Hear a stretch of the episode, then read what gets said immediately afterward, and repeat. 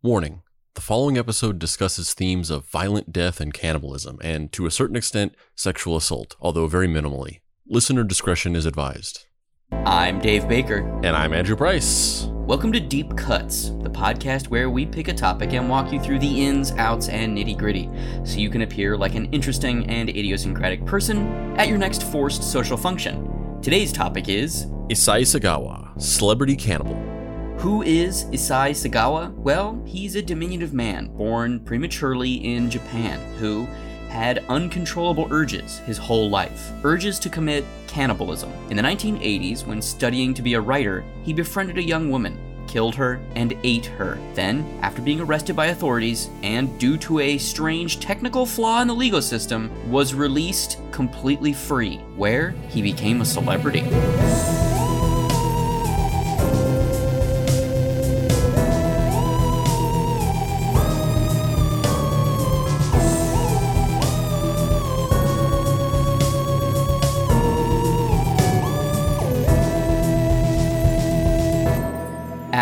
A visitor from another world, where they eat each other.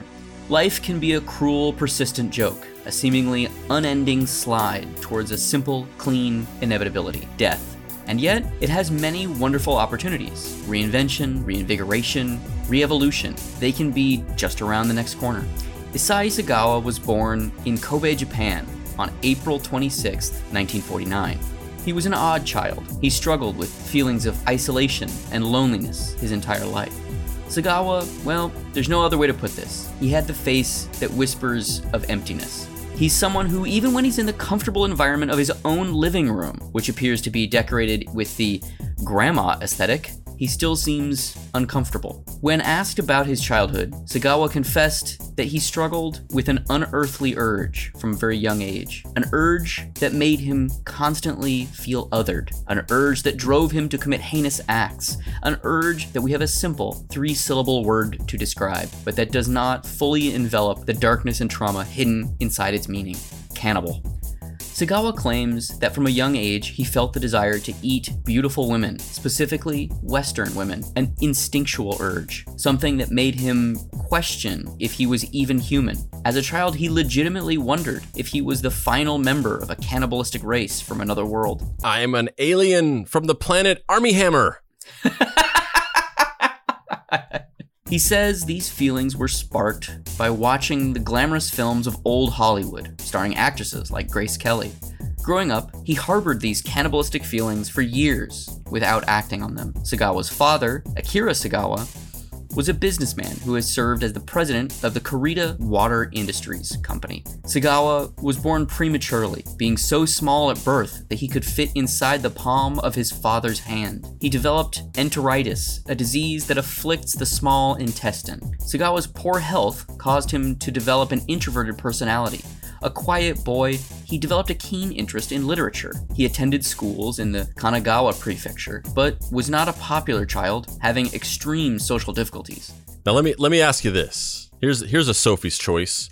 So the the childhoods of uh, our our troubled boy Issei Sagawa and of one cosmic horror uh, author H.P. Lovecraft very similar. He was a he was a sickly um, loner boy who, because of his incredible amount of health ailments, just wasn't able to fit in with the other kids. Couldn't go out and play. Was very introverted and isolated because of it. So here's the Sophie's choice. What's the better route to take? The horrible xenophobic racism or the murdering and eating people? Racism is awful. It is a virus that has plagued the human condition for the entirety of its existence, but I think it's empirically better than eating humans because you're not murdering anyone. That was not a Sophie's choice for you. That was like a that was a Sandra's Nobody's choice. dying because because you like say a word that is not a good word and you hold beliefs that are not good beliefs. Like this woman died and got her face eaten. We got it. we got it. we have a new term. It's Dave's choice. I mean, is that a is that a, a, a difficult choice for you? It was a purposely impenetrable question. There's no good answer to it because it's like it's such a fucked up. I feel like there ask. is a good answer though. It's the one that doesn't involve death. Like it's one thing if you're like this grand wizard of the KKK who like lynched people, Yeah. racism and cannibalism. Like that is a yeah, there's no there's no positives there. But if it's just like a guy who was ignorant and held bigoted beliefs and was incorrect about everything involving other people, yeah, I, I don't think that's a difficult choice for me to make. Cause he didn't fucking eat anybody's face, dude. He didn't fucking chow down on some cheekbone. Fair enough.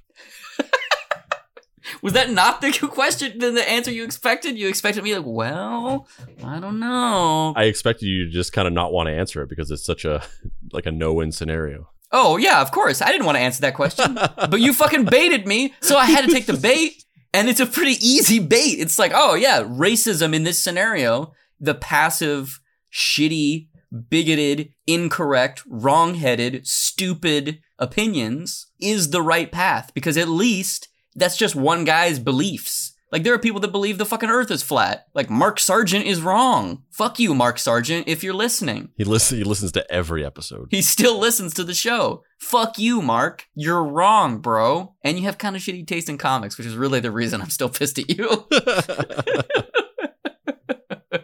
you know, uh, before we move on, I just want to talk a little bit about this. Like, this guy, he's a cannibal, right? We're setting up maybe some some reasons, not justifications. What he's done is inexcusable, but motivating factors. So you know, it, it's not just this unknowable terror of like, can you believe he ate someone?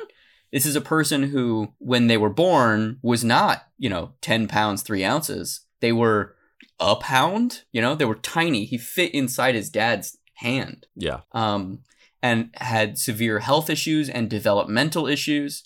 Um, we haven't gotten to it yet, but he was four nine. He was a very very small person. He's a he's a very tiny mousy guy. Yeah, and those are not justifications. I know a lot of people that are short, myself included, who don't fucking eat people. I was gonna say, Dave, you are uh, unless I unless you're uh, you've got a side of you that you just don't reveal to me. You aren't out there chowing down. Nope, nope. But there is a. I also had a very loving family that you know nurtured me through my hardship of not being six one. They accepted me. Are you saying that Dave Baker plus slightly shittier family equals cannibal? I think it does. I think it's the only possible option. Instead of cartoonist, it's just full on chowing down on some butt cheek, sauteing butt cheeks. You know. You were close though. Whenever your when your sister was in that Lisa Frank store screaming, your stomach growled a little bit. Yeah, I was like, I could go for some inner thigh right now. However, as a young man living in Tokyo, one day he saw what he described as a beautiful blonde woman with white thighs walking down the street and followed her back to her apartment. He broke into her apartment while she was asleep and planned on knocking her out with an umbrella and then using a knife to cut off pieces of her flesh to eat. However, she woke up, he was caught, and charged by the police with attempted sexual assault. So, this is the first inkling that maybe this guy is not fucking alright in the head meat. He's out there walking down the street and he's like, you know, my I'm I'm Issei Sagawa. I like books. I like writing. I'm a big media guy. And I'm just out here doing my life. Oh, look, a woman. What if I ate her? Tasty, tasty. I guess I'll just follow her back to her house. Maybe I won't do this. Maybe I'll just, oh, she's only locked the door. I'll climb in through this window, take a knife out of the kitchen drawer, and try to eat her. The randomness of it is what's terrifying. Uh, not that like more premeditated things are any less scary. Like n- nobody wants to be fucking murdered, but the idea that you just like I'm I'm just walking down the street and I this guy who just happens to have these weird, deeply seated cannibalistic urges just happens to see me. It's even more coincidental because the woman was like a white woman. I don't know if she was from the United States or some other part of the Western world, but she was obviously a an immigrant or somebody visiting from somewhere else. So she just happens to be living or staying in Japan. She just happens to walk by this fucking cannibal dude. And for the first time in his entire life up to this point, when he's in his 20s, he just happens to be like, today's the day when I just go for it. That that and that's and uh, that's fucking scary. And then like it's only by random chance that he didn't eat her because she just happened to wake up. She's like, "Oh, I'm just I'm just a light sleeper." Luckily, Yeah, and you know, uh, there's there's this kind of the, the thing that makes it even scarier is like you're saying is the chaos theory of it all, where where it's not premeditated, it's not planned, it's not orchestrated. It's just kind of this weird, like you're bobbing through the universe. You have these impulses that you don't want to fully admit that you're having. And then one day those impulses just get the best of you. You're just, you're just out in public and you're like feeling a little peckish. I could go into this ramen shop and get some tasty, tasty noodles, or I could follow this person home and try and kill them and eat them. That's the thing that's like the obsession and the the cyclical urges that he feels, which we'll talk about later because he gave a bunch of interviews that we're going to discuss that he talks about these urges kind of coming out like from a deep biological place and then him kind of sating them with a replacement sexual desire, usually using pornography and masturbation to remove that side of himself. Almost kind of like I'm kind of hungry. Should I make lunch? Ah, I guess I'll just jerk off and take a nap, and then when I wake up, it'll be time for dinner, and then it'll be the appropriate time to eat dinner. Which is fucking surreal that he's just like, I guess I'll just jerk off so I don't fucking murder someone. What? That's also the other terrifying part of it, where it's like maybe a little bit better these days with just more organized infrastructure. I, I don't even know if that's true or not, but more, you know, especially back in these days, like this was in the 70s. There's just people like this, like walking around. You know, he got caught, but even after getting caught, he's they're just like, well, don't really know what to do with you, so I guess just don't do it again. And then he's just like free to go. Well, the unspoken thing there too is that because his dad was so connected to this water you know, like Department of Water and Power style company, his dad was very affluent. And so he had all of these um, uh, advantages that normal people wouldn't have. You know, his in situations like this or the situation later, his dad hired like high powered lawyers to defend him.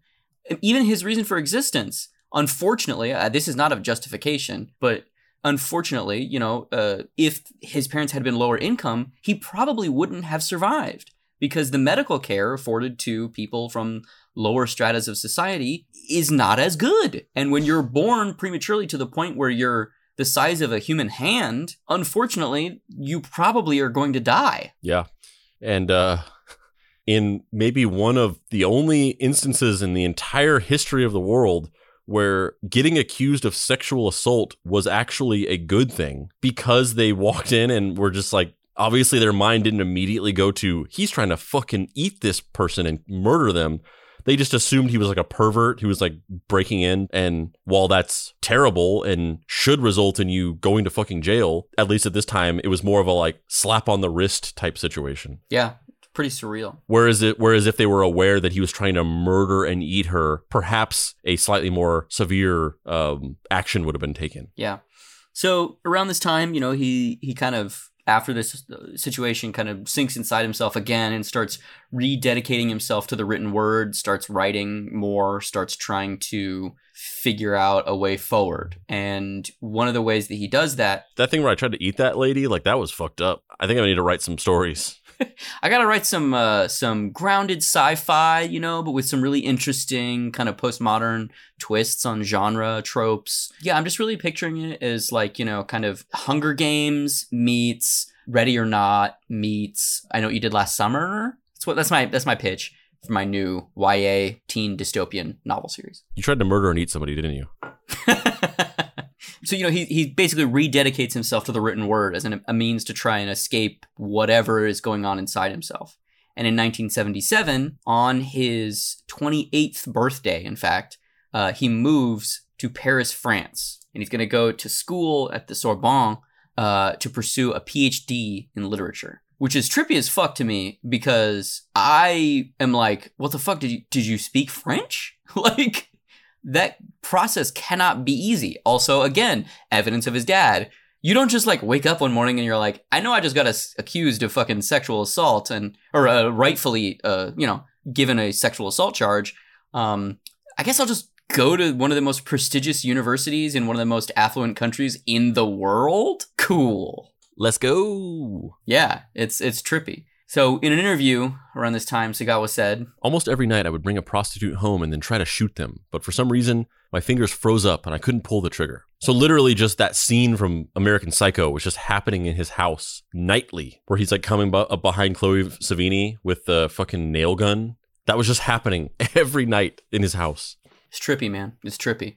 It also makes me. I'm curious too. Like, was he? Because he's such a timid, meek, soft-spoken person. I'm curious what those. One, how did he find those prostitutes? Two, or you know those sex workers where did he find them what was that inter- the social interactions like was he actually engaging in sexual activity with them or was he literally just bringing them home with the purpose of murdering them and then not being able to follow through with it and just being like here's some money just leave Yeah, I don't know. I mean, that was kind of part of it that was a little bit unanswered in just a lot of the reading and some of the documentaries and stuff like that. Of like, it doesn't even really fully explain, like, joking aside about the American Psycho thing, like, was it just like he was thinking that he was going to try to shoot them and then he just didn't do it? Or did he actually like pull out a gun and like did they see him pull the gun out and it was like a weird tense moment and then he like backed out of it? Like it doesn't really explain that, but I, I was curious about that. Like what what the actual literal scenario was like. Was it just him just hanging out with them and just being like, fuck, I'm not gonna do it, am I? Fuck. Here. Like you like you just said. Or was it like he literally pulls out a fucking gun and the and the prostitute's like, fuck, I'm gonna die. And then he's like, just go. Yeah, I, I have no idea. And I'm sort of morbidly curious and then also sort of not because after doing the research for this episode, I'm kind of like, I don't ever want to think about this guy again after we talk about this. Mm, Bye. I kind of, it just, I don't, I don't, I mean, part of me, I like crime stories. I don't know that I like this type of true crime story because this really honestly stresses me out. The unknowableness of the, the fact that there is a guy out there who has a condition that compels him to want to eat other people and is he's not like he's there he's he's not suffering from you know a mental disorder where he's not interfacing with reality in a way that is noticeable you know I, I genuinely do believe that he does have a condition where his brain is not wired correctly because of the various ailments and being born premature that he suffered but that doesn't make it any less scary to me personally like Yeah, it is. I mean, it is truly terrifying. Um, yeah, you know, like there's a there's another guy from back in the '70s in the United States. His name is Richard Chase, and he was like dick chase his name is dick chase his name was Dick Chase for sure. Yes, he was this dude in the '70s who he thought he was a vampire. I mean, he clearly had very extreme mental illness, but he was convinced that he his body didn't have enough blood in it. He was like at a deficit of the right amount of blood that his body needed.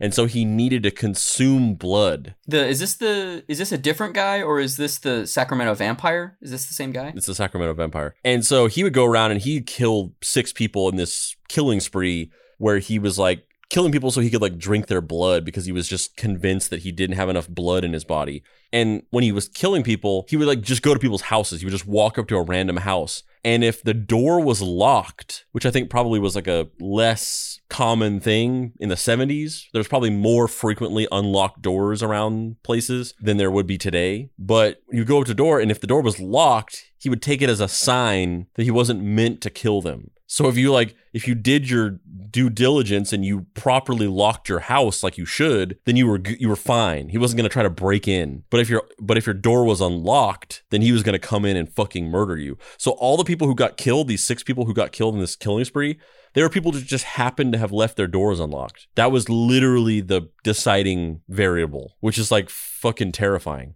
The way he got caught too is really weird in that like he so his he had schizophrenia and he thought that he didn't have enough blood in his body. And for a while he would sate this by drinking blended up hamburger meat and coca-cola mixed together. And then from that he, he had a really fucked up relationship with his mom too where she like for for whatever reason i'm forgetting the exact reason but she like basically took his medication away because he went he got ho- hospitalized for threatening somebody or something.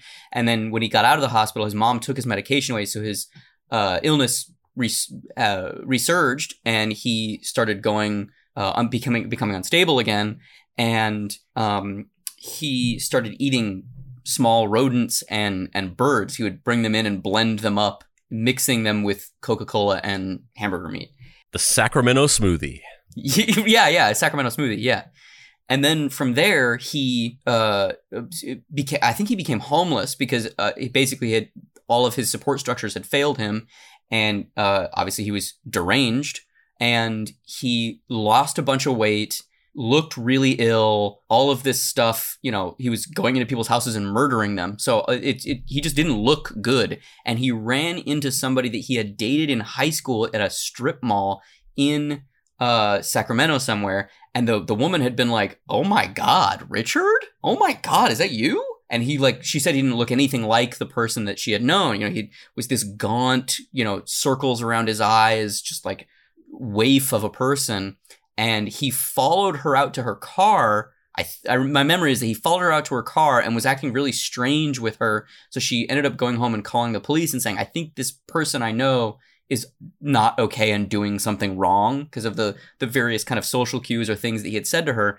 and the day that that happened, he went into a house and murdered a family. And so the police kind of were able to triangulate where he was, who he was from that interaction and the the murder. Yeah, which is all just that's supporting this thing we're talking about, which is this idea of just the fucking chaos of that and the randomness of it. Of, you know, kind of what I was getting at is if you just happen to have your door unlocked at that exact moment, you get your fucking head bashed in with a hammer, as opposed to if you just happen to choose to lock your door that day or whatever, or if it was the right time for you to lock your door, you get passed over. And then the only reason why he got caught was for the, I mean, I'm sure he would have eventually got caught some other way, but that he just happened to run and it's just it's fucking random chaos. To me, that's scarier than like fucking Michael Myers is like in this town to seek revenge on, you know, the, his sister and But see, but they're they're actually the same thing though, because Michael Myers murders a fuckload of people that aren't Laurie Strode. Yeah, they're just circumstantially in his way. I guess yeah, I guess you're right. Yeah. Yeah, it's really it's cre- it's very it's very very scary to me.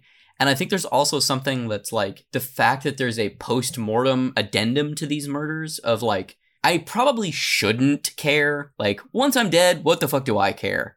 So I, you know, like I'm not there anymore. Like if somebody wants to fuck my corpse or whatever, like I guess I shouldn't care because it's I'm it's not me anymore. It's meat. But also noted.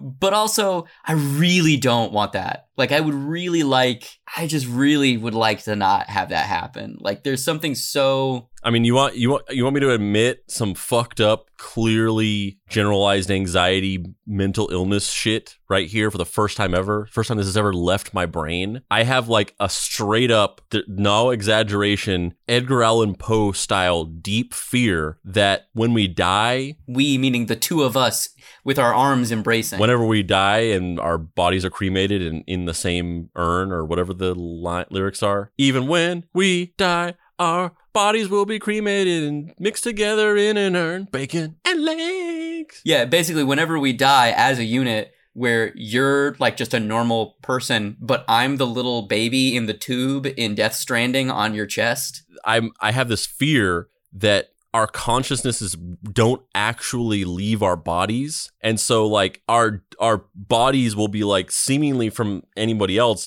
just dead and lifeless but that we can feel everything see we can see and feel everything done to our bodies and so whenever you die and then you're cremated, you actually feel getting fucking burned to ash. Or like when you're, you know, covered in formaldehyde and embalmed. Like you can feel it. That's like a that's a fear that I have. That like I because of that fear I do not want to be cremated. Locked inside of your own corpse, feeling everything that's done to you. Is it less scary to you to be locked in a casket and like buried? That, yeah, that's scary too. But it's like at least that's not being burned alive. I don't know. I'm not even alive, burned dead. I don't. I, I have no idea. Maybe that is worse. Maybe just being stuck in a in black in blackness for eternity is worse. I have no idea. Yeah, I've gone back and forth. There's been periods where I've like been like, getting buried is fucking dumb. I'm just gonna get cremated. And then there's other periods where I'm like, yeah, I don't know. There's kind of something cool to it. And then there's other periods where I'm like, when I die,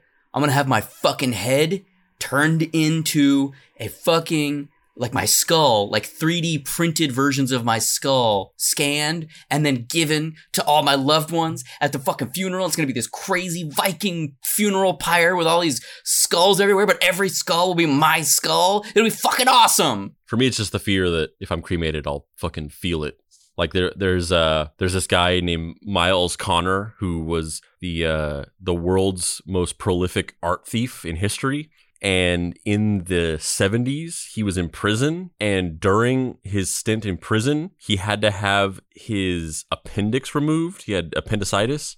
And so he was taken to the hos- or the prison hospital to do the surgery, but it was the 70s and it was a shitty prison and just the the quality standards and the were not up to code and so basically general anesthesia the way it works is that there's sort of two different elements to it. There's two different things that are administered into your body. One of them like basically paralyzes you and makes you unable to move and the other one makes you unconscious. Um, so you don't jerk around whenever you're uh, having there, so there's no involuntary movements from being operated on.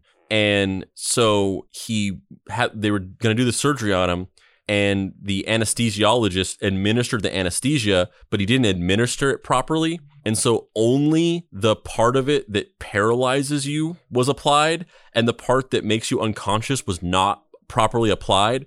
So he was conscious and awake through his entire surgery. And he said that it was a life defining, world recalibrating amount of pain that he experienced that changed his entire consciousness and like perception of reality because of how much pain it was. And not only is that the scariest fucking story I've ever heard, but that's the fear. That's the fear that I have of like we don't really understand the way that like consciousnesses work and the way that energy is transferred once you die. We we don't we don't have any knowledge of what happens there. And my fear is that your consciousness just kind of stays in your body for some amount of time before finally dissipating and that you are you like are awake and conscious for your own fucking cremation. Uh, I'm still reeling from the idea of like being conscious while surgery is being performed. I don't want that. Thank you. No, I will. I will forego that. It's one of the it's one of the worst stories I've ever read. Yeah, I'm good. And on that note, I'm Dave Payne.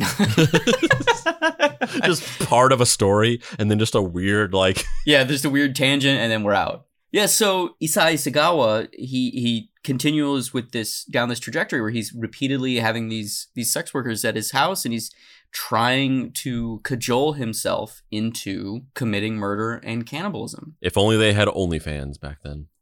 right? Yeah, only cannibals. That's just texting Armie Hammer. yeah. So you know, thankfully he fails until finally one strange, horrific day he succeeded.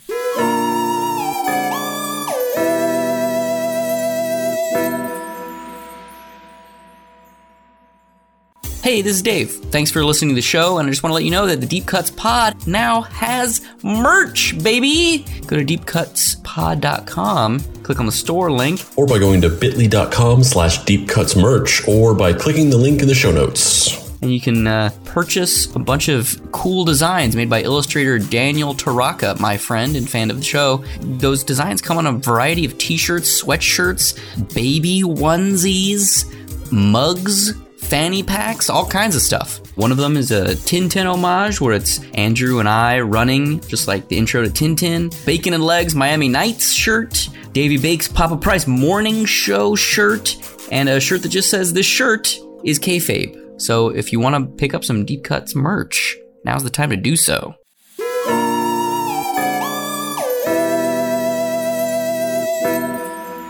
Act 2. You know those black and white shirts the French wear? It's an optical means of defense against cannibalism. At this point, while living in France, attending school, he was completely obsessed and plagued by the idea of cannibalism. This all would change in 1981, on June 11th, when Sagawa, who was at the time 32 years old, met a classmate, a Dutch woman named Renee Hartevelt. He became obsessed with her, and his obsession would soon turn deadly. He invited her out to dinner, and then back to his apartment under the pretense of translating some poetry homework that they had both been jointly assigned. He lusted after her height and beauty specifically, something that he felt that he lacked. He was only 4'9, while she was 5'10 and statuesque. He would later describe his obsession as wanting to absorb her energy. It's interesting to me that he kind of phrased it that way because there's lots of cultures, you know, throughout the world where, you know, eating parts of animals are thought to give the the person um, special attributes or abilities. Um, there are certain cultures where even at certain times eating humans in that way is thought to have done that. And it's interesting to me that his brain was able to kind of latch onto that logic in this kind of almost spiritual way, but also in a scientific way of like the energy that is inside that person lives in their skin and and flesh. And if I consume that that will buoy my negatives, my, you know, my less thans up. Like I'm I'm literally less of a person. I there is less space in me. There's less of me. And if I consume that from other people, it will rectify that shortcoming. And yeah, it's it's disturbing to hear his version of that and like to hear another person speak about the act of consuming humanity as as this kind of religious rite or weird way of rectifying physical shortcomings. It's it's fucking terrifying. Yeah, I mean, I, I I find it just fascinating. I think you know, not only with him, but I think with other examples of cannibalism, where the act of cannibalism always does kind of have a symbolic meaning or a symbolic effect. It's never really I'm hungry for human and I'm going to eat it to get full. It always has some kind of symbolic transformative properties to it. Whether it's, you know, sexual, like definitely existed in his case, but also, you know, the idea of consuming blood to refill your own blood, like Richard Chase we were talking about before, and this it's usually never about literally eating people because you like like that as food. While she sat at his desk reading the poetry he took out a gun and shot her in the head. He then had sex with her corpse after which he tried to eat her but couldn't because his teeth weren't sharp enough which is so scary to think about just like him just like gnawing on a dead body. Yeah, but it's also yeah, it is scary, but it's also really weird to think about it in those terms of like he just had this I he had this vision of what it would be like to eat a person, but he just didn't think it through and obviously didn't have any experience doing it and then just like what he ended up doing just like wasn't it just didn't work. He's like oh i guess yeah i guess i didn't think about that. You can't you just can't do that. You can't take a bite out of somebody like a fucking cartoon. So then after this he left went to the store bought a butcher knife and came back. Then from there he he basically like you know he he hacked this woman to pieces where he cut off a piece of her face and ate it. He cooked it and ate it. And then he cut off one of her breasts and ate it. Um, and later in interviews, he he he frequently talks about how he thought that her breast would be both the most erotic and the most tasty, like the most like good to eat. And he always talks about how it's just mostly fat and tasted bad and wasn't good. Yeah, and it's and the whole thing had this weird like exploratory process quality to it. He has no plan. He didn't think this through. He's just like in this completely kinetic, spur of the moment, exploratory way. He's just like, oh, I'll just try this and see what this is like, and I'll try this and I'll cut a little piece off. Like there, there was there was no plan behind this. It's also interesting too how like it, along those parts, like the experimentation of how he went about ingesting this poor woman Renee Hartevelt. Like he cooked some parts of her and then ate other parts raw, seemingly at random. Yeah, yeah, just just experimenting with like I like I don't know what to do. I guess I didn't really think I'd ever get to this point, so I get like I'm just gonna try some random shit. Yeah, it all has a very kind of almost teenage feel, like when you're first having romantic encounters with people and you're kind of experimenting and seeing, do I like this? Do I like that? Is this something that feels good? Oh, I don't like that. Don't do put don't put that in there. That kind of stuff. But with murder and cannibalism. So then he he gets out a camera and he takes photos of all of her body parts and cop- copious photos and I don't know how the fuck he was planning on developing these in 1977, where you have to go to a photo lab and get another person to develop them, but he did. He took He's the like, yeah, you're like a you're like a, a doctor or like a therapist or whatever, right? Like there's a confidentiality thing where like you you have to develop the photos and you're just legally not allowed to like say anything about them. That's how it works, right? Yes. like, absolutely. Just go ahead and hand them over. Just give me the photos of whatever it is that you're nervous is illegal, and I definitely will not report you, sir. Standing in this Walgreens. Well, I guess it was fr- it was Paris, France, so it would be Les Walgreens. Can I see your ID again? I just need to double check something. Yeah, I just need to make sure that you're of legal age, Mr. Issei Sagawa of 1414 Eiffel Tower Way. He lived in the Eiffel Tower. if you look at the Eiffel Tower, like just right, certain light of day, it's actually a giant butcher knife. Yeah, actually, this is sort of a complete non sequitur. But uh, did you know that um, you can take pictures of the Eiffel Tower during the day and post them. You own them but you you cannot legally take pictures of the Eiffel Tower at night because there are lights on the Eiffel Tower that when it, lights up at night and in its nighttime lit up form, it's considered a work of art that is copyrighted. And if you took a picture of it, you would not own that photo. But during the day, it's fine because that's that's not considered a work of art. That's fascinating. I did not know that. I have taken photos of the Eiffel Tower. I've taken photos inside the Eiffel Tower. I don't think I. You're going to fucking jail. Issei Sagawa escaped free and clear, but you are going to prison.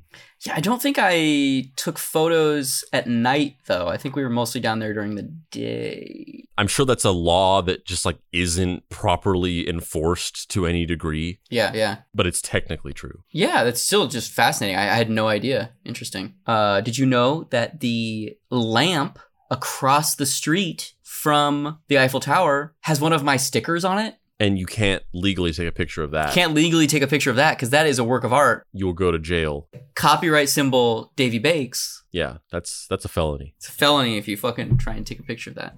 He then attempted to dump the rest of the body in a nearby lake after he had cut up her entire corpse and put it into two large suitcases. However, as Sagawa stood staring out at the lake, pondering how he was going to dispose of the body, a passing man walked up and opened the suitcase, exposing the dead woman. Sagawa fled the scene, leaving the body behind. He was arrested four days later. Yeah, this is just a continuation of just like, I'm a fucking idiot who does not know what I'm doing. I'm just like improving this whole thing. He fucking takes a cut up corpse in a bag, in a, in a, in a suitcase out in broad daylight because in his mind he's like, oh, I'm just gonna, you know, I'm gonna dump a corpse in a river. Like that's what you do, right? You dump it in a river and then you're free and clear. It's gone. It's in the bottom of the river.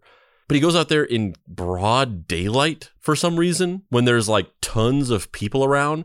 So he like gets there. He like it, it, he basically he basically timed it wrong where he thought that it would have gotten dark by then, but then by the time he got there it was still daylight. And so he was just standing there being like, "Oh, I guess I came out here too early. Well, I'm not going to walk all the way back home. I guess I'm just going to stand here and wait." And so he's just standing out there waiting for it to get dark and for people to like disperse. And at some point, he just kind of starts daydreaming, and he's just looking out at the river, and he sort of wanders away from the the, the suitcase because he's just he just kind of like sort of gets lost in his own mind.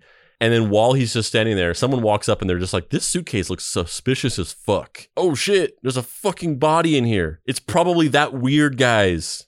It's probably that that insane looking. It's probably that insane looking, strange looking man whose face looks like a cannibal's face it's probably that guy who's standing over there with somehow a facial expression that perfectly conveys what do I do with a body of a person that I just murdered? Yeah, it's got to be that guy over there with the giant thought balloon over his head where the text is slowly appearing that says, I wonder if I should have brought weights so I could sink this body to the bottom of this lake. It's probably him definitely him. And then instead of and you know, I guess I guess maybe it's a little bit more understandable because you know you just gotta you have to think about the fact that this was the 70s. It wasn't our modern world of forensics and DNA examinations and stuff like that. But it still seems to me like you just ran off. I mean, obviously he was kind of like deer in the headlights, but he just ran off and left this body. Like just like this won't ever come back to be connected to me at, at all. I can just run away and this and nothing will ever come of this. Yeah, I mean there's it's the same thing we've been talking about. He's he's not skilled in this. Obviously didn't consider it, thankfully, because he was caught, so he couldn't do it to other people. And yeah, I mean it it it's just like it's like the producers. It's like a just bumbling through this horrific crime, but then it gets even crazier as we're about to find out. The Mr. Magoo of cannibals. He fucking really is, dude. Sagawa was held for two years in a French jail while awaiting trial, but once his case began, it was quickly determined by French courts that he was legally insane and he was sentenced to a mental institution instead of prison. However, France became uncomfortable with housing a foreign murderer, and after a few weeks, he was deported back to Japan. Get this fucker out of here. Get him get him away! We don't want this shit. This guy fucking sucks. His wealthy father provided the funding for high priced lawyers during this time, which facilitated all of this. Sagawa was then committed to a Japanese mental institution, but Japanese courts quickly determined that they didn't think he was actually mentally insane, and because the murder charge against him in France had been dropped in exchange for the insanity ruling, there was nothing to detain Sagawa, and he was released into the general public a free man August 12, 1986. Can you imagine being Renee Renee's family? Can you imagine being Renee's like imagine being her brother or her sister or her mother or her father and this happens this unthinkable thing happens. And then at the end of it, there's this bizarre loophole where the man who murdered and ate your loved one is just let go on a technicality. It's like that short story that was turned into a uh, a movie. Uh, what is it? What is the movie called? It's like the lobster lobster cage or lobster trap. I forget what it's called. There's a short story that was turned into a movie. I think in the 80s or 90s but the short story is basically um, it's a story about a family, a man and a, a woman who their son starts dating this older woman who is divorced and the husband the the the, the jealous ex-husband he murders the son but he like gets away with it because it can't be proven. And so they just have to live in this small town with this guy just walking around going to the same restaurants as them going to the same stores as them. They just literally like be at the grocery store and he's just there and they just have to live in this small town with the knowledge that this dude murdered their son and then just uh, justice was never served. He never saw any repercussions for it. And it's just kind of like a human family drama about this family dealing with this. And then in the end they the husband can't take it anymore and he conspires with a friend of his and they take him out to the woods and kill him. But it, yeah it's like that. It's just like obviously they're in different countries so it's not like living in some small town which is kind of what the story was about was that this idea of like they're trapped in this tiny cage with this person um but just the knowledge of like this dude that fucking murdered our daughter is just like hanging out in Japan It's crazy. But things would soon get even stranger for Sagawa as people began treating him like some kind of celebrity.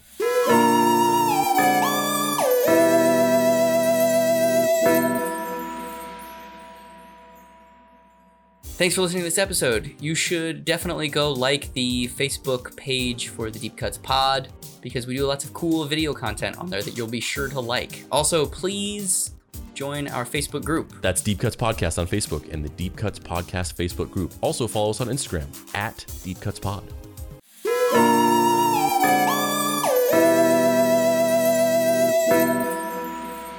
Act 3 Animal Magnetism. By the time Masai Sagawa was released back onto the streets of Japan as a free man after killing and eating a woman who was already well known, an account of his murder, titled In the Fog, had been published and released in Japan. I was looking at a bunch of book covers for this, and I think they also made a movie based on him called, you know, based off of In the Fog. And it's a little confusing because I was looking at it on Japanese eBay, so I'm not quite sure. But he didn't write in the fog, right? Like somebody else wrote an account of what happened. It's not like an autobiography. some journalist wrote it. Like it was basically like this happened and um while he was in um in France still in being held in jail some journalist wrote it like a feature story about it and then he was deported to Japan and he was briefly detained there for like a couple weeks or maybe at most it was like a month or so. And so during this time whenever he was being he was being um, deported and then going through the Japanese courts and then finally by the time he was released this this story had basically become like at that time in Japan it had become the like that article about Aziz Ansari that had come out where it was like everybody was talking about it basically yeah, it's pretty. It's pretty surreal. The whole endeavor, how how it's you know this this person's inner life, and he's the only kind of refuge he has is these books. He has these uncontrollable urges. He commits this heinous act. It gets turned into a book. He becomes this celebrity, and as we're going to find out, things progressively go downhill for him. In a good, I guess that's a good thing. You don't want this guy to be happy. he just fucking murdered and ate somebody. I definitely have a lot to say about that After being released, Sagawa had no money, no house, and no job, and nobody wanted to hire a cannibalistic murderer who was only not spending his life in prison because of a legal technicality. So, It came as a surprise to him when the Japanese media one day offered him thousands of dollars to write an article about a recently captured Japanese murderer. From that point, he ended up writing over 20 published books, becoming a magazine food reviewer, starring in movies, selling his paintings worldwide, and appearing on talk shows and other things that all centered around the fact that he had killed and ate someone and was now out on a technicality. He also, oddly enough, inspired the song Too Much Blood by the Rolling Stones. Additionally, Homie is a mangaka! He wrote a manga, which we're going to now look at and describe and talk about briefly. So the name of the book is Manga Sagawa-san, and the, the title on, on eBay is Manga Sagawa-san, comic book written by Issei Sagawa from Japan. The cover is a kind of caricature, simplistic, almost childlike drawing of him. It looks like it looks like a um, Shin Chan style. Totally, yeah, yeah, that's him. Those are the drawings. But then, yeah, the the actual like interiors, it's like this sort of very kind of like rough style that almost looks like just kind of like weird, weird like doodles in a in a like a sketchbook like really loose style of just it just it depicts what he did like it's just like graphic, slightly stylistic drawings of him killing and cutting up this person. Yeah, and uh, there's like there's like a panel of him comparing the woman's hand to his own hand, and his own hand is depicted as this like very small, tiny, almost kind of like animalistic claw, and her hand is this kind of beautiful, large uh, shape. Yeah, and in the in the in this, he's sort of depicted as like himself represented in the book is depicted as this like just really like it's this nude kind of like disfigured almost like goblin. Like it's it's like this very I know, I know he didn't draw it but it's just very kind of like depicting him as this like just pitiful little creature. Yeah. They like caricature him so he's like seven inches tall hacking away at this woman's buttock and then you know this as this almost kind of like impish fairy like creature hauling away pieces of her body. Yeah pretty fucked up. He put this out, and then there was like some other stuff that he published a book that was just all the photos that he took. So there's just kind of like a true crime coffee table book that he personally wrote and published. That's just all of the photos he took of the body with like, you know, descriptions and stuff and then he like published his own psychiatric evaluation by the French courts, like the whole dossier on him. He like published it as a book. I mean, and, and it, it's interesting because it there is a sense of spectacle and this almost kind of like courting controversy aspect to it. In but I don't. I don't feel like it's how an like if if the the context being if an American if an if an American had done this and if an American was publishing these things, there would be a sense of exhibitionism and there would be a sense of like, look at what I did, nanner, nanner, nanner. And that is not the vibe from him. The vibe from him is more like, I need money to survive. I can't get a job. I can't get government assistance. How the fuck am I supposed to survive? I'm in this like weird purgatory for my entire life where I have to exist apart from society, but I need to survive. He's also like this weird nihilistic ghost ship of survival where he only exists because he like has to. And he's like i need something to like get money to buy food and have a house so i'm just going to do this stuff. But i hate myself and i have no desire to be alive. I just am circumstantially alive after this he he once starred in an erotic film where the premise was that they invited a porn actress to his house without her knowing that he was who he was or what he had done. And then on camera, after they've had sex, he reveals that he killed and ate a woman and that, you know, this was this it was this horrible like bait and switch where they, they had this idea where it was called unfaithful wife, shameful torture, where basically they had a story where it's like, oh, this man and a woman and they live together, blah, blah, blah. They have sex, blah, blah, blah but that was all a cover to get this woman to come to the house, be in a porn with this man who they pitched to her as just being a writer in air quotes. And then they have sex three times. And then they film her reaction as he explains to her who he actually is and what he actually has done, which is the most fucked up thing I've ever heard. Yeah, I mean it's so it's so fucked up. Um and not that this makes this any better at all, but oddly enough, like they end up becoming friends.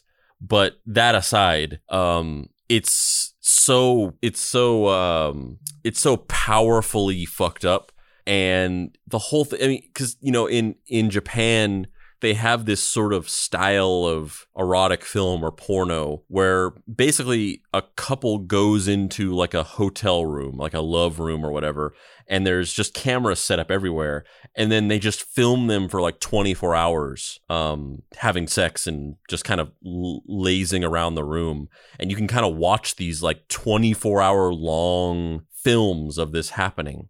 And so this is kind of what this was, where it was like they're in this hotel room, there's cameras placed around, and it's just this long session of them doing this stuff that culminates in this climax where he reveals to her um, what who he really is after they've already had sex. Um, the obvious implied um, point of that being like that there's some kind of erotic quality to this idea of like the horror that she finds out realizing that she like had sex with a fucking murderer or whatever and yeah the whole it's the whole thing is so surreal. It's so fucked up and horrifying beyond description. Um i mean if we're being real i feel like you could definitely classify this as a form of rape i think. 100%. 100%. yeah it's it's horrible. It's it's like one of the worst things i've ever learned about. Yeah, it's not cool. I hope that everyone involved in this does not have a career afterward. But I don't even think that's I don't think that's the case because yeah, they and and in the uh, in this Vice interview, they interviewed him about that and he talked about it and he seemed to be excited about it. Like he was like he kind of like got off on it. Like he was like watching the footage back and then at the point where he's describing the cannibalism to this woman, she's like sitting on the couch and she's got her arms crossed over her legs in a very protective like I am fucking uncomfortable way. And he like points it out and he's like, "Look, she's uncomfortable. She's so scared." yeah and she just like goes into shock basically Yeah. And then inevitably, or, or ironically, they end up becoming friends. And he actually says, you know, we became good friends and we spent a lot of time together. And she actually helped me change a lot of my behaviors and helped me view women in a different light. Um, and this is this part of the interview is being shown over photos of them like standing on a like a guardrail of like a pier looking out over the ocean. And then the next photo, which is just so bizarre to me, is both of them naked, kneeling, staring at camera and smiling, which is just what the fuck is the context to that? yeah it, it doesn't dis- it doesn't explain it he just kind of says like a slightly cheeky kind of like vague thing of just like we did some weird stuff like this and then we and that was it But it's like there's at least three people there because there's him, this actress who he becomes friends with, and then the person taking the photo. But this is just like it's not like a promotional photo. These are like photos that you would fucking print off of a Kodak disposable camera at like Walgreens or whatever, and he's got it framed in his apartment. Like it's this it's so fucking bizarre. Like what how the fuck did this happen? yeah i have no idea And then he also, during that interview, he also talks about another, these two women that he ended up befriending. He was, he ended up becoming friends with this businessman after his father died. And the businessman would introduce him to women. And it, it's unclear if that's like introduced him to women, eh, eh, like a pimp, or if it was introduced him to women as like this weird, like this older businessman got off on like having a pet cannibal, you know, like as an eccentric thing. Um, but he would introduce him to women, and he Issei Sagawa befriended these two white women. They were both blonde, very tall. He has a type, and they they ended up becoming friends together. And he used his money to travel around the world with them. They went to Germany, they went to Iceland, they went to I think the U.S. and one other country together. The three of them, and they didn't know he was a cannibal. yeah they're just like they're just like this random old dude is just paying for us to travel across the the world and we and but he just has to come with us I don't really understand that either. Like I would not do that. That to me is just like there's strings there and I don't I don't want to be a part of whatever the fuck those strings are. nah Like not even knowing that he's not a cannibal, just being like, "Andrew, you want to go to uh you want to go to uh Thailand with me?" But this guy that's in his 60s has to come with us that I don't really know that well. Is that cool? Like uh, no, I'm good. And that, Just us two. yeah, of course, just us two. Um, but it's it's not even like it's even weirder or more potentially dangerous because there is the sexual component to it, right? Like in this, it's not apples to oranges. Me being like, hey, do you and I, as hetero dudes, want to go to a place with this other guy? Like, there's a, I guess that's weird, but there's not the same under unspoken exchange of you two blonde, tall white women and I, rich in air quote, they thought he was rich, man, are going to go travel the world together. Like, what the fuck? Like, that just sounds like a recipe for something not good happening without even knowing that he's a fucking murderer and a cannibal. And he's kind of a he's like a total unreliable narrator in just telling that story because you really don't know what the real the you you have no idea what the fucking reality of the situation is because from his from his version of it when he's because he's telling the story to the the camera to the filmmakers. And for, in, in, according to his version they had a grand old time and these these ladies were like wild and they were just like going around doing crazy shit and just getting him into all kinds of crazy hijinks taking sexy photos all the time, but he uh, every time he shows one of the sexy photos, he always says, "I didn't ask them to do this." Bullshit. Bullshit, bro. There's a fucking photo in that photo album that he's showing to the Vice documentary crew where this woman is bending over, arching her back and, you know, showing some of the business. And if she wants to do that, I don't fucking care. Whatever, do that. But don't fucking pretend like you're just out here and there's just like you know, six foot tall Amazon goddesses just like showing you their their giblets and come on, man. But that's like the confusing part because like he's telling it for like that of just like we had fun and they loved me being around and we did all this crazy shit and they were taking these crazy racy photos and they were just doing it of their own volition. I didn't ask them to do that. They were just they were just wild. And it's like what was really happening? Like what the fuck was really happening? Um and and it's never explained. It's never you never know. It's like a total. It's like what the fuck. You'll you'll never know the reality of that. Yeah, and his version of the reason they stopped spending time together is that one of the girls' boyfriends discovered who Issei Sagawa was and was just like, "Bruh, you gotta not do this." But again, who the fuck knows? He says so. Yeah. So one of the girls. Fa- her boyfriend finds out who he is and tells her like you are like hanging out with like a fucking murderer cannibal but then he says he Issei Sagawa said that she comes to him and says, "I won't tell the other girl, but we need to stop hanging out." Which is like weird because it's like, th- is that true? Like, it, like she was horrified by finding this out, but she was also like still in some weird way had some kind of loyalty to him of like, "I won't rat you out to the other girl." Like, what what does that mean? And like, why wouldn't you? Like, why wouldn't you just immediately tell the other person? Yeah, if I found that out, I'd be like, I'd be like, Dave, the sixty-year-old guy that went with us to Thailand, actually a murderer cannibal. We definitely, we definitely discuss it. We definitely do a fucking deep cuts episode about it. no shit, right? Yeah, yeah. Spoiler alert: that guy, Mark Sargent. Yep. Mm-hmm. Fuck you, Mark Sargent. The Earth is not flat. Or maybe the maybe the maybe the guy is the Goro space god that created the bubble. It's like Dave. Remember remember when we went on that world hopping uh, vacation with uh, four armed Goro space god? That was amazing. That was so great. I loved being able to see the uh, the curvature of the glass dome that encases the flat Earth. That dude murdered and ate a person. No. I'm Dave Baker. I'm Andrew Price, and I'm Space Goro. He's a guest on the episode. Welcome to Deep Cuts, where we pick a topic and walk you through the Space Goro of Space Goro, Space Goro, so you can be an idiosyncratic and interesting Space Goro. It's like the Chris Hansen episode where we kayfabe that he was on it, but he's really on it. yeah, yeah, yeah, yeah.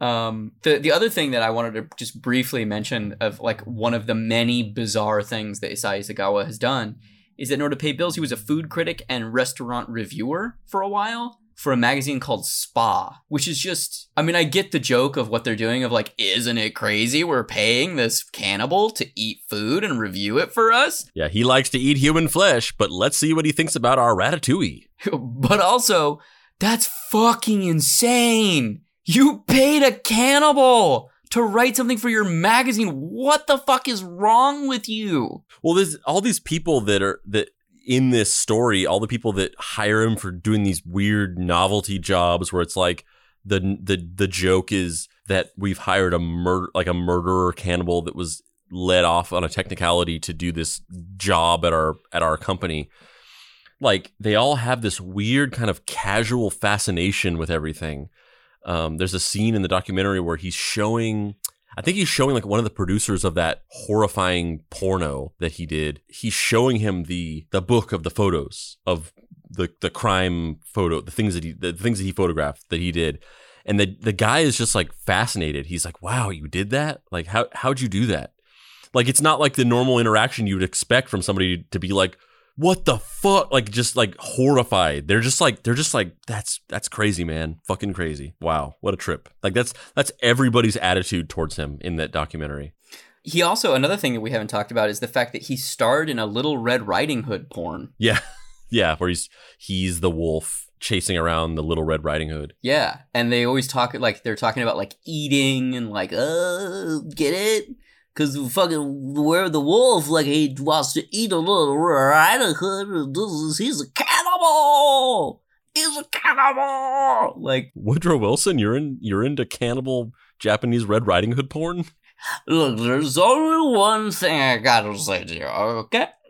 And it's the only thing that's better than the long breads is the long wolves, if you know what I'm saying. I I truly, truly do. At least, at least they, at least they told her he was a fucking murderer before they shot that. Yeah, no shit. Um, one of the other things I wanted to talk about briefly is the his kind of like wall of obsession in his house. Do you remember that from the Vice thing where he's got these, he's got this wall of like glossy eight and a half by eleven photographs that he's taped to the wall that are women that he has crushes on or has a desire to eat. Yeah, and also, and also at this point, it's it bears mentioning that he says in the in in the documentary at this point that he has he has changed his he's he's evolved his taste. He's no longer attracted to tall white women. He's now into um, japanese pop idols. Specifically women from okinawa. That's his his particular fetish is uh, women from Okinawa, and he you know walks the the viewers through a couple examples of idols that he has crushes on, and it ends with him saying, "This is so and so. She was in this movie or whatever." And then she goes, he looks at this photo of her, and he's like, "That armpit. I want to bury my face in that armpit and die." And it's the most chilling thing because that is like you know that, that's like a, a, a meme online, right? It's just like oh, I'm, i want to die, fucking blah blah blah blah blah blah. Not when this guy says it. Holy fuck! Not when this guy says it. Yeah, this is the, this guy's the OG depression memes. No shit. Like he was out there being like fucking Tide Pods, amateur work. Yeah. He also talks about the fact that the way he has managed to suppress his cannibalistic urges is through masturbation and that now in his later years he is impotent and because of that can't masturbate and because of that confesses that he has urges of cannibalism to an almost uncontrollable degree again and is worried that he's going to commit some something again. Yeah but fortunately as we're going to learn that's pretty much impossible at this point. Yeah. Work for Sagawa eventually dried up, and in 2013, he suffered a cerebral infraction, which permanently damaged his nervous system. He now lives alone, being cared for by his brother, and has expressed on several occasions that he wishes for death. There's a cruel irony in the fact that the only comfort Sagawa ever found was in the written word, and all he wanted was to become a writer as a young man. And then, by committing this heinous act, he was able to become a writer. Dark is dark, baby. Real dark. There's not a there's not a real lesson to learn from this. There's not a there's not a silver line to this cloud. This is not Wayne's. I think I think for some people there might be, but uh, you know, I'm not, I'm not the type of person. Uh, you know, no matter what horrible thing somebody's done, like I don't I don't like revel. I mean, we talked about this in depth in the Chris Hansen episode. Like I don't want to like it it does not it does not um give me any kind of entertainment or joy or pleasure to like sit there and watch to catch a predator and like the just like get off on seeing these horrible pedophiles being like publicly shamed. And that's not like i don't feel sorry for them. I don't feel sympathy for them whatsoever. I think they're horrible people and they should be caught and go to jail forever. Um, but that doesn't mean that I like enjoy like seeing them like publicly stoned or whatever. Like I just I just I don't want to see it. I want it I I want nothing to do with it. I want them to just get caught and arrested somewhere where I can't see it happen. Um, and it's kind of it's so I, I'm not someone who takes pleasure in that kind of thing. I'm not. I don't like get off on seeing like horrible people punished in that way. It's not to say that I don't want them to to be punished or that I feel sympathy for them at all. It's just like I just don't enjoy seeing it. It's not like pleasurable for me like it seems to be for some people where they just really like people really just want to see like there are people who, uh, online I see where they they like they talk about how they just they want to personally murder pedophiles. And it's like i don't want to murder anybody. I, I don't want to do that. I just want them to go to jail and be punished for their crimes. Um and so you know i, I don't it's not like a thing where i'm getting off on this but i will say that uh, you know if you were somebody who took some kind of weird pleasure in like poetic justice or like ironic karmic outcomes um then you know Issei Sagawa's outcome is kind of as close as I feel like that can be for him where you know he's kind of in a situation now where he he want like he desires to be killed. He wants a like beautiful woman to murder him. That's like his that's his deepest fantasy. That's like that is like the the end game of his fucked up um dark uh horrifying fetishes is like he did this horrible act he killed this person and ate them and now he, the the end game to it is he wants to be murdered viciously by a beautiful woman. Um and and yet uh in a just a ironic twist he sort of is getting the opposite of that where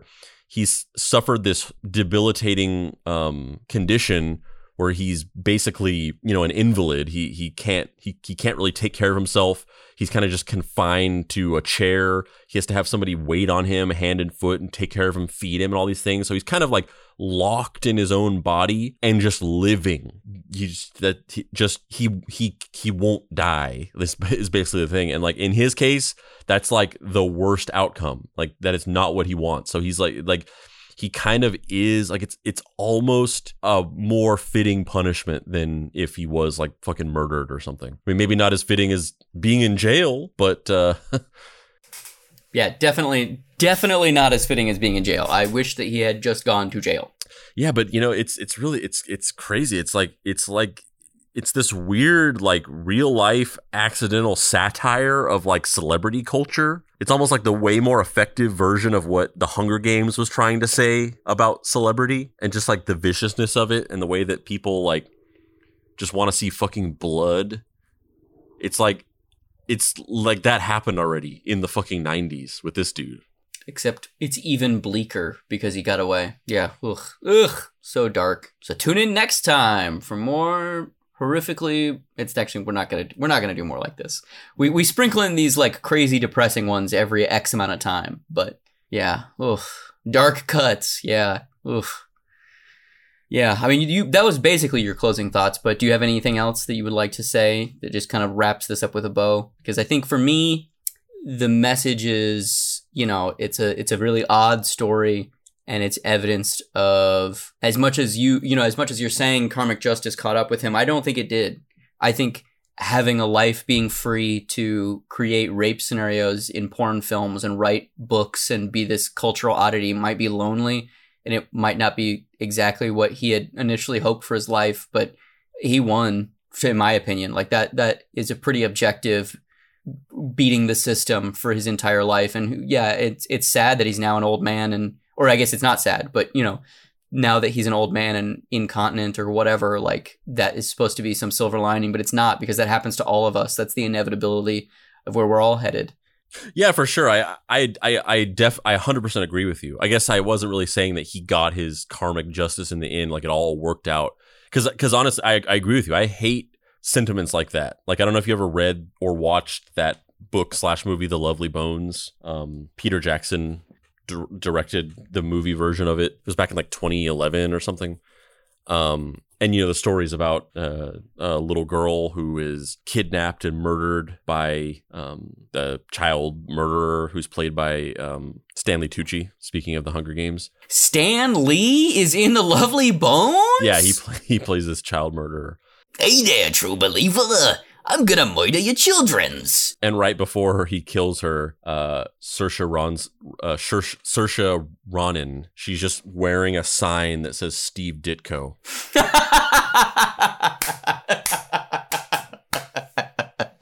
It's like a really heavy-handed message. yeah, it's not. It's not subtle at all. Um, but he he kills her, and then like the the movie is basically like her spirit or ghost or whatever is like on this like ethereal plane, and she's able to like kind of like come back and like try to like give signs to her parents to help them figure out what happened to her. And the movie is about her just trying to help her parents get closure.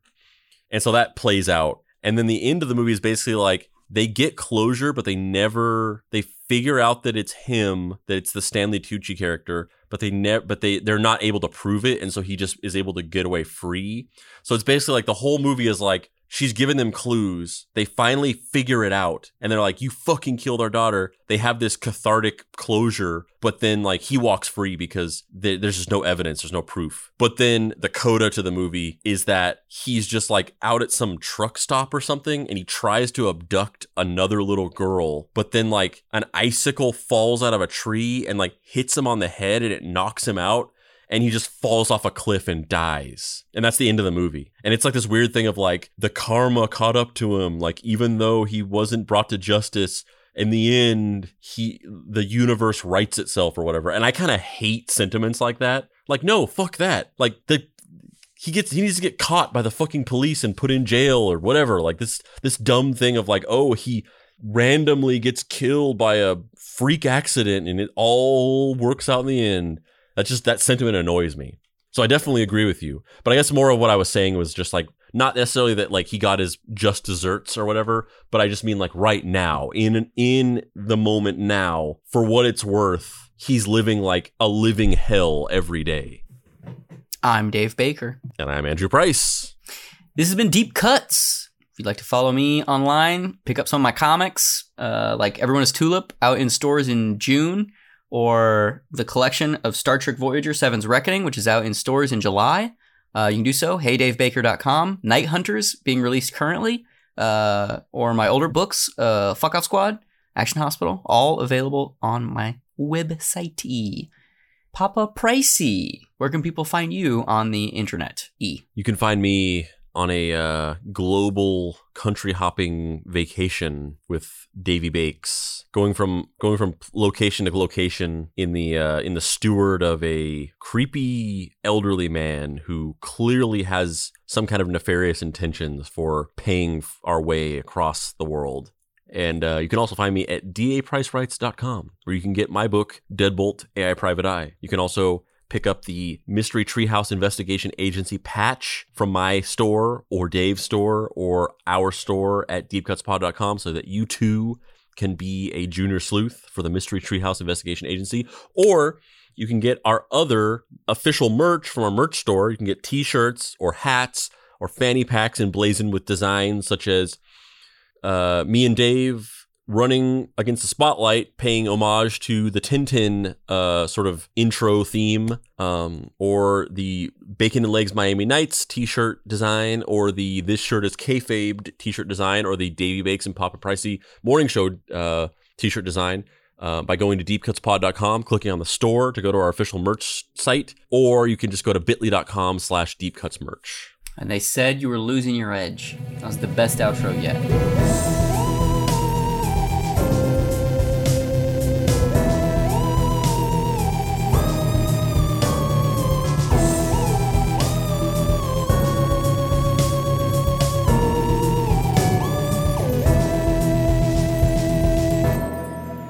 Deep Cuts is a production by Boy Genius Media. If you'd like to find this show and others like it, please visit boygeniusmedia.com or deepcutspod.com. If you want to join in on post episode discussions, please join the Deep Cuts Podcast Facebook group. Finally, subscribe to our YouTube channel for additional video content.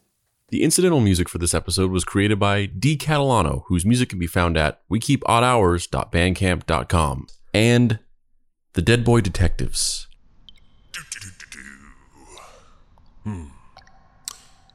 So, this is what it's like being kidnapped, huh? Kind of boring. Thought there'd be more torture involved, but uh, but someone just keeps refilling the same bowl of peanut M&Ms in the living room. Kind of like I'm on a weekend trip at grandma's. Well, it's a good thing I snuck in my handy dandy portable radio. Let's check in on my main competitor station, XCWL Clear Channel 100,000 watts, the flamethrower. I'm gonna see what's in Alex's refrigerator. Reno, uh, what, what are you having? What the hell? Oh my god. Oh my, oh my God, is, is that real? I get kidnapped by an evil genius, and this is what they do? Take over my rival radio station and hang out with a bunch of other otherworldly beings? Well, fuck them then. Fucking pieces of shit. Hey, uh, anybody want to hit the old refill button on El Bolo of M&M's? Oh, yeah, I could get used to this.